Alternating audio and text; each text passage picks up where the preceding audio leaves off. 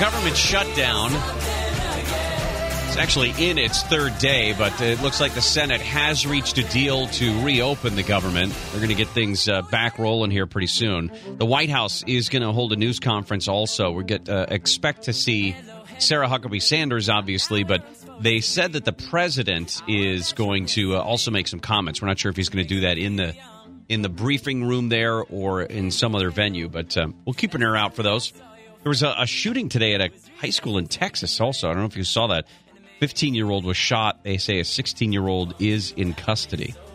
So uh, about twelve thirty, we're going to get on all a Swamp Watch. At 1.30, we're going to talk with Jason Nathanson about the SAG Awards last night, the Razzies, and Jennifer Lawrence. Why Jennifer Lawrence's nomination isn't sitting well with some people, and uh, what it all means, of course, for the Oscars coming up. Michelle just tweeted me at Gary and Shannon. By the way, the show Intervention is doing an eight episode special on the opioid addiction crisis, specifically in Georgia.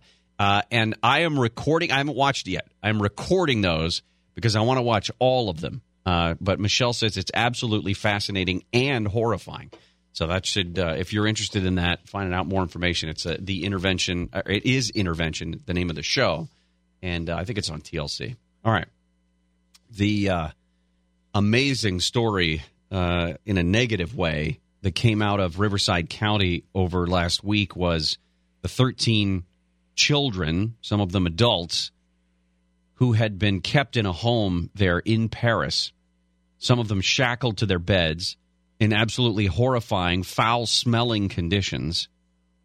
The uh, sheriff's department was made aware of these kids when one of them, when a 17 year old girl escaped from the house and called police using a deactivated cell phone. A 17 year old who, when deputies showed up, they thought she was 10 because she and her brothers and sisters were so incredibly malnourished and mistreated that they did not look like their ages, uh, what they should look like at the ages that they were. Now, there are sources that are close to the story that that have said that homicide detectives are in serious condition discussions. Sorry, discussions to send cadaver dogs to investigate the house. The authorities want to know if there may have been other kids, and I have not yet seen a breakdown of the ages, but there were enough kids and the ages were close enough together that it would almost be hard to fit in other kids. When I went through the Turpin family Facebook page the night that we found out all about this, there were some questions about how can you have that many kids without having twins? And Louise Turpin would reply to these uh, comments and say, nope, these are not twins, they're all singletons. Teresa Robinette is a sister of Louise Turpin. And Teresa is one of the ways that we can try to piece together what the hell happened to Louise before and after she met David.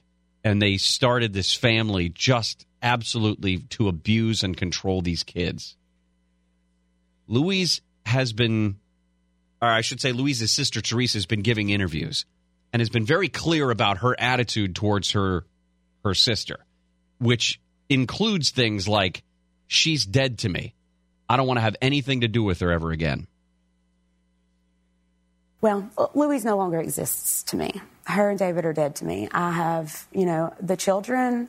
I hope that when they come out of from where they're at now, our hope is that they're all can lead some sort of normal or happy existence. Sure. Happy. That's they've uh, obviously, you know, have never known. Happy. She better be careful, by the way, because I don't know if "careful" is the right word.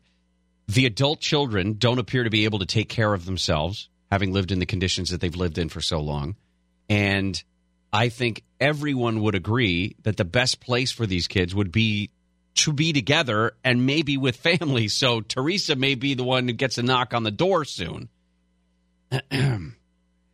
asking if she can take care of these kids. Now, she gave a little bit of insight into the broken mind that exists in Louise, her sister.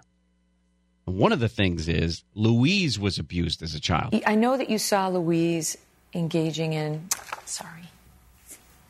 Oh, that's painful to talk about. It's the first time I've ever talked about it, so you know.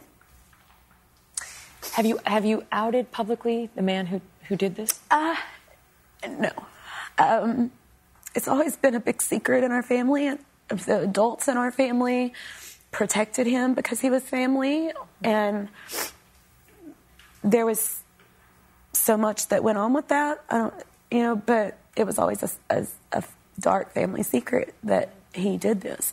All right, so Louise and Teresa and the other sister were all abused by this family member when they were kids. So there's there's one shred there there's one uh, thing that we know that went into Louise's brain early on that caused this brokenness that caused her to to value the wrong things or to to have uh, skewed views of relationships and bonding etc it got even worse when David came into the picture because he was 10 10 11 years older than she was and was able to control her in certain ways Listen to this story. Again, this is Teresa Robinette. This is Louise's sister talking with Megyn Kelly.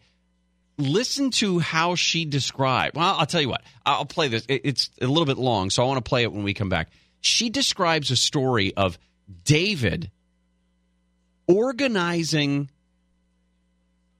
a sexual tryst for his own wife with someone other than himself. It is a bizarre recollection for Louise's sister to know about and for her to tell us about. It's just, I mean, as crazy as the story has gotten over the course of the week that we've known about this, getting into this past of these two is is disgusting. We'll play it for you when we come back. Gary and Shannon will continue. Yeah. Oh,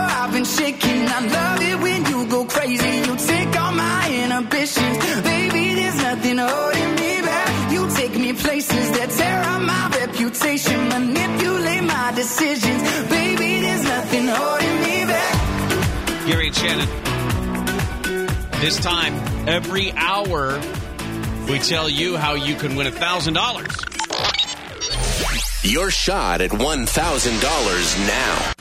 Text the keyword luck to 200 200. You'll get a text confirming entry plus iHeartRadio info. Standard data and messaging rates apply. That's luck to 200 200. And don't forget, if you win, they will give you a phone call to let you know that you've won. But if you don't answer that phone, they're going to move on to somebody else who will. So you get a call in the next uh, hour or so from a number you don't recognize. You might want to pick it up because they may have $1,000 for you on the other side.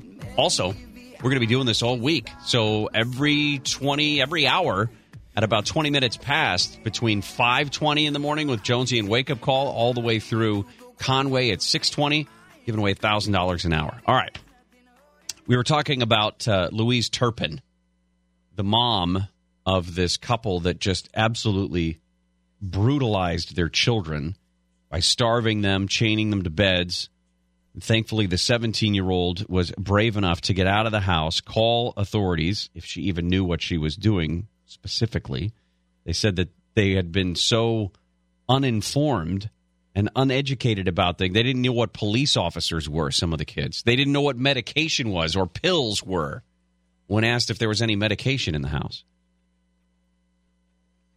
The sister of Louise Turpin is the one who's giving us insight into what happened in Louise's brain. Teresa Robinette was on with Megyn Kelly and told this story of not only was she and Louise and this other sister abused, sexually abused by a family member when they were young,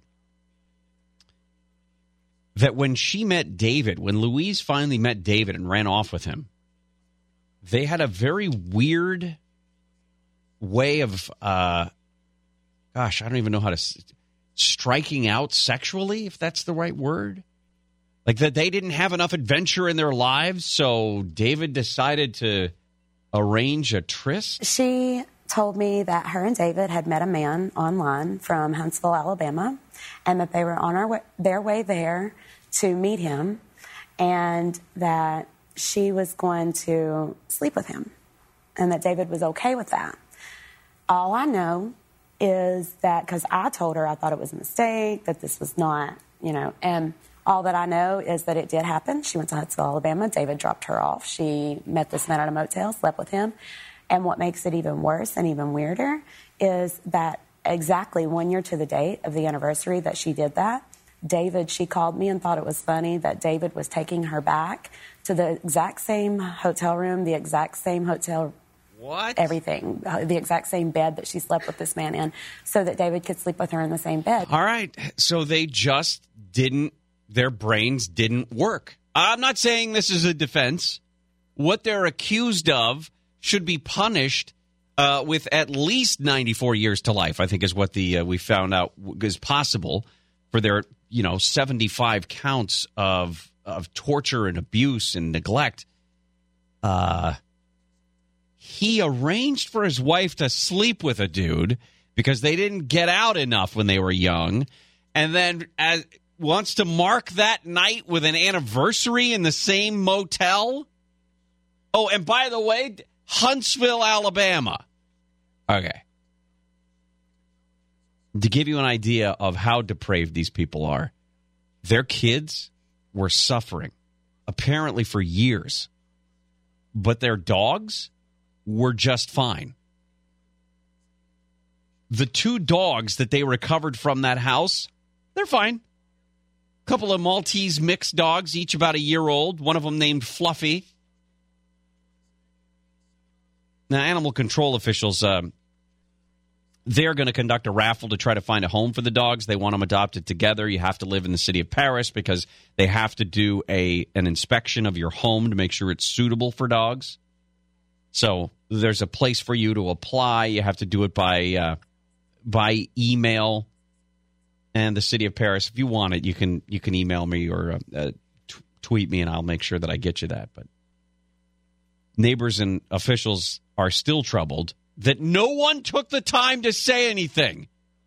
Even Teresa, even the sister knew that this guy was wacky. And she and her other sister that have been giving interviews, they have talked repeatedly about how we tried to get our our sister to let us talk to the kids. We wanted to FaceTime them, that their parents flew all the way out to California to meet their own grandkids and were turned away by David and Louise. But nobody thought that rose to a level of actually getting somebody involved, actually calling the authorities, doing something as simple as a welfare check on this. There were uh, other horrors, by the way. You know, they lived in Texas before they moved out to California. Some of the people who described the home that they lived in in Texas, I said that the carpet looked like it looked like if a carpet existed on the floor of a Civil War hospital. That's how dirty and disgusting it was. They moved out of a house into a trailer in the backyard because the house was becoming unlivable with their filth. And then the trailer, of course, becomes unlivable because of the filth. And somebody who walked through the trailer said it was waist deep in filth. Dead dogs and cats. The smell was rancid. Two chihuahuas, two chihuahuas who lived with the family, survived in that trailer by eating what? Eating what? Eating dirty diapers.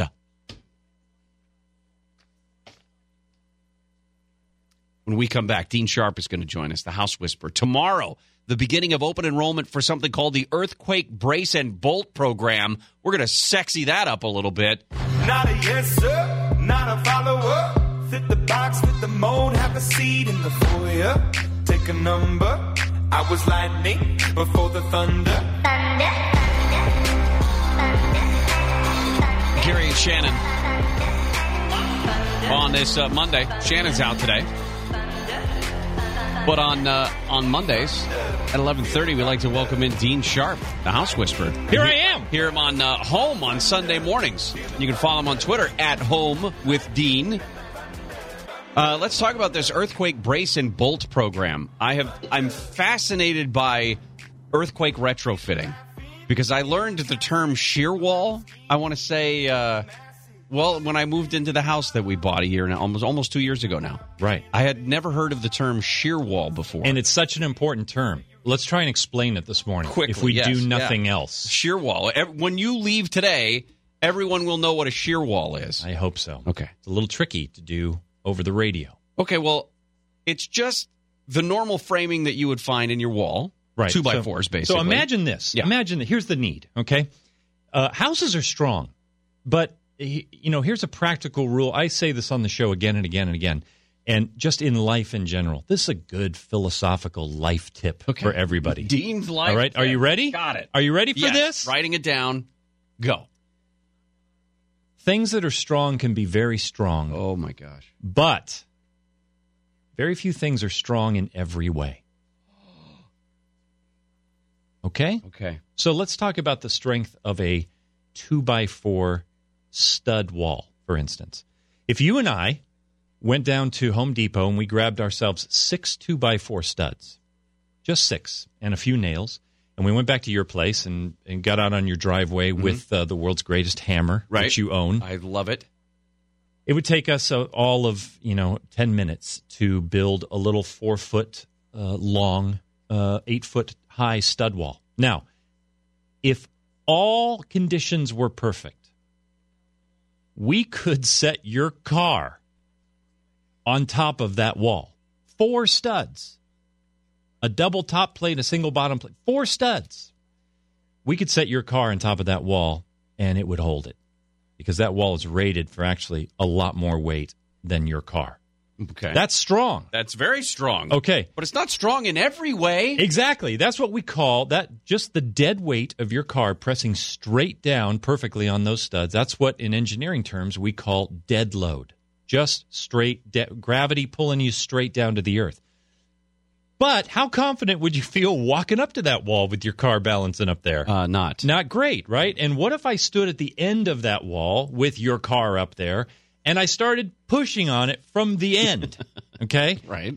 What's going to happen? The whole thing, especially where the the studs are nailed into the top, the whole thing will kind of fold up and Right. fall over.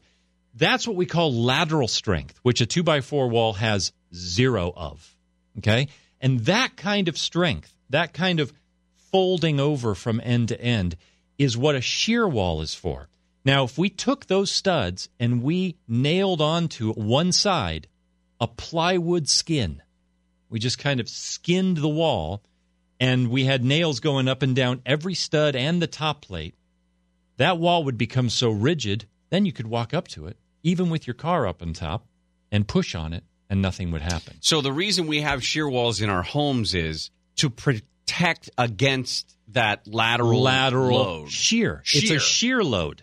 Okay, that's Hence what they the call a load that's moving along the surface uh, of, of of a wall. Is a shear load, not a dead load. Uh, but not all of my walls are going to have that extra layer of plywood underneath it. It's, No, that would I mean that would be great, but uh, it's an unnecessary expense. So every home, modern home that's being built, has engineered into it from the engineer certain walls that are shear walls designed to resist that lateral load, so that when the next big shaker hits, uh, any shaking from side to side is resisted, and the house stays standing. Uh, the other issue with retrofitting a house seismically is whether your house is actually bolted to the foundation, the concrete underneath, because not all earthquakes shake us from side to side. Some of them bounce us. Now, when when was bolting the the walls to your foundation? When was that common? Were they doing that in the 50s and 60s, or was it much later some, than that? Yes, some. There the were 50s. some that had- okay. some in the 50s and 60s uh, because it, it's it's a really efficient way of just bolting. Because in the 50s and 60s, post World War II, we started using slabs in California big time. Not so many raised foundations where you have a subfloor crawl space underneath your house. That's mostly, not all, but mostly pre World War II building. It's a great way to build, by the way. It's just more expensive. So uh, after World War II, with the mass housing development, we switched to the cheap stuff. Uh, so, and there's nothing wrong with a slab, but the the fact of the matter is that back then it was really just the practical matter of bolting the house down. It wasn't so seismically oriented. We weren't really thinking earthquakes. That has evolved through the years. That's evolved, and it's still evolving. Our understanding of how to to uh, engineer a house best for earthquakes. It's changing slowly but surely all the time. And we But learn after every earthquake, Yes, right? after every back. Uh, if you've been a Southern California resident long enough, back uh, at the Sylmar quake way back in the day was 70, was it 70 or 74, I 71? think. 70 or 71. I- a- anyway, I was very young.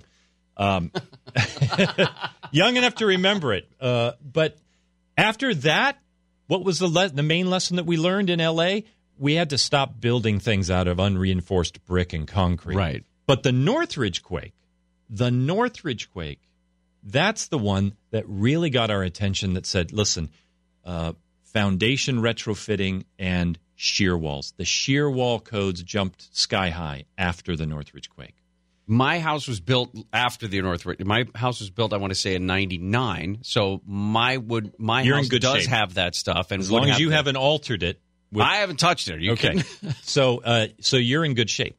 And a, and a stick frame house, by the way, is a great house to live through an earthquake in because it gives a little bit because it actually absorbs. It bends like the reed instead of the mighty oak, you know, snapping in the wind. And we talked about the the difference between screws and nails for just that purpose. I mean, n- not that it is necessarily why we use n- nails instead of screws when we're framing houses, but it's definitely a benefit. Is that the nails can be They can bend. They can, flex. some, where Yeah. screws are very brittle Right. and they snap. Again, not everything is strong all in the same way. So screws have this great hold down value, but they don't have a good flex value. Well, when we come back, I want to talk more specifically about what this earthquake brace and bolt program is and how it is that people can actually get up to three thousand dollars towards their own earthquake re- retrofit. You exactly. say that, It's starting tomorrow. and it starts tomorrow, January twenty third. Is How when we often do. I get to come on with breaking news? I, it's great. Never. You are very excited. This is a first. Um, 1971 Sylmar earthquake, Okay. uh, February 9th. So we're almost uh, 47. Is that 47? 47 years after that. Yeah. All right. Dean Sharp has joined us, the House Whisperer. We'll talk more about this uh, earthquake retrofitting and how the state is giving you money to help get your house more code compliant. We'll talk about that when we continue with Gary and Shannon.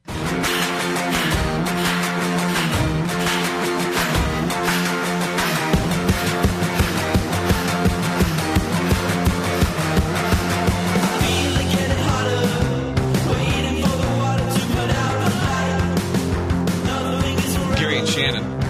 Shannon's out today on this Monday, January 22nd. We're going to do trending stuff at the top of the hour, including the big story out of Washington, D.C., that the Senate has finally reached a deal to reopen the government. I mean, it was a what wasn't anywhere near as long as the government shutdown from 2013, but still significant that we got to that point. So, talk about that also in Swamp Watch. But Dean Sharp, the House Whisperer, has joined us, host of Home, right here on Sunday mornings on KFI. Isn't the government closed on the weekend anyway? Right, I don't think this. I mean, and and everybody who sat up and watched those football games. I mean, what they were they were up until eleven o'clock last night anyway, and had a couple of beers, and probably didn't want to go to work today anyway. So No, no worries. Get an extra day off. Um, we're talking about the earthquake brace and bolt program from the state, and this is an opportunity for you to actually get incentive money to make your home more code compliant when it comes to seismic, seismic retrofitting. So let's go through the what does it take to qualify for this earthquake brace and bolt money? Okay, so first of all, just FYI on timing. Yeah. Funds are limited. I think the state has apportioned about $6 million for this, if I am correct about that, something in that area. And uh, it's going out in chunks of at the most $3,000 a piece to homeowners. Enrollment, it's kind of like, you know, when you were signing up to uh, maybe get a credit for tearing out your lawn kind of Right, thing. okay. So enrollment starts tomorrow on the 23rd, and it will last through February 23rd, one month, and it's done. And in that amount of time, they are anticipating distributing all the funds. So if you qualify, uh, now is the time to uh, be ready to enroll starting tomorrow. Okay. Anyway, uh, it is there's there's there's a number of qualifications for this. Number one, you have to live in a certain uh, zip code, uh, and it's not the neighborhood or the city. It's specifically the zip code. The way the state has set this out. Number two, your house has to be uh, older than uh, 1979 because uh, 79 forward there are mm, sufficient uh, seismic codes uh, as far as construction at that time that uh, don't require this kind of retrofitting. Okay. But you remember the example that we talked about of shear wall last uh, segment. that whole idea of a wall with a lot of weight on it uh, that's just a two by four wall. There are a lot of uh, raised foundation houses. That means a house with a with a where the first floor is not a slab, but it has a crawl space under it. There are a lot of those houses in Southern California still that don't have concrete stem walls going all the way up to where the actual floor starts, but the concrete is still low in the ground, and there is a short two by four wall, less than four feet tall, but it's primarily made out of two by fours or two two by sixes, a wood frame wall, without that kind of shear bracing or bolts into the uh, concrete footing below. Those are specifically the houses that this program is really targeting for retrofit because that's a lot of house sitting up on a, uh, a, a great foundation as far as the dead load, but not good when it comes to the lateral seismic load. So that house starts shaking, and the whole house just slides off the foundation, off to the side, and because that little wall would bec- it would buckle. Yeah. it would just buckle. Cripple wall, right? That's what that's called? Yes, a, cr- a cripple wall. And so uh, it's not that difficult to reinforce that wall in most cases. Uh, homeowners, if they want to DIY this themselves, they want to get and, and do it carefully and do it according. You pull a permit and you get it inspected. Uh, you can easily do this for most houses for less than three thousand dollars. Uh, if you're hiring a contractor, it varies and anywhere from you know twenty five hundred up to seven grand, depending on how difficult the, the situation is. But the point is, it's chump change in compared to having your entire house uh, fall Slide off the slide off the foundation, yeah. foundation because there's no coming back from that. There is no coming back from that. Do you have any idea how the state determines how much money you get? Is it based on the size of your house or the amount of work that has to be done? Or You know what? I'm or- going to be finding that out. Okay. Uh, Sunday's show is actually going to be themed caring for an aging home. I'm actually going to do an interview with a representative from the Earthquake Brace Oh, okay. Uh, program, and uh, we're going to try and get into those details. But there is a means by which they do an evaluation on it. Uh, but from what I've heard from years past, is because this is not the first year of the program that uh, people are pretty satisfied with the way their homes are being evaluated. Good. Well, we've got the information uh, up on our website. If you go to KFIAM640.com, use the keyword Gary and Shannon. There's links there where you can find those um, the zip codes that you were talking about in the specific areas that would qualify. A bunch throughout LA uh, and Southern California. So those the are- website is really straightforward. It's very informative. It's very straightforward. It's a it's a great resource to go to and check it out. Excellent. And then follow Dean, of course, at at home with Dean. Spell it all out. And there'll be more information. And on Sunday, Sunday, more information about this program. Right, uh, because caring for an aging home, seismic retrofitting is one concern, but there are things like old electrical, insufficient insulation. There's all sorts of things for an aging home. You think about it, geez, our homes they're getting older now. Southern California used to be, yeah, every, everything in SoCal is new, but most of the building in SoCal happened post World War II in the decade and a half or so afterwards. You think about that, and it's, you know, 60, 70 years past now. So we're getting up there, Gareth. Still some beautiful old homes out there that Oh, there are. Extraordinary stuff. mm, extraordinary. Makes me want to whisper to them. Such a pretty house. Thank you, Dean. You're welcome, sir. We'll come back. We'll do trending and Swamp Watch at twelve thirty. Alex Stone's actually going to join us in the one o'clock hour. We're going to get an update on the Highway 101 reopening through uh, Montecito. That's all coming up on Gary and Shannon.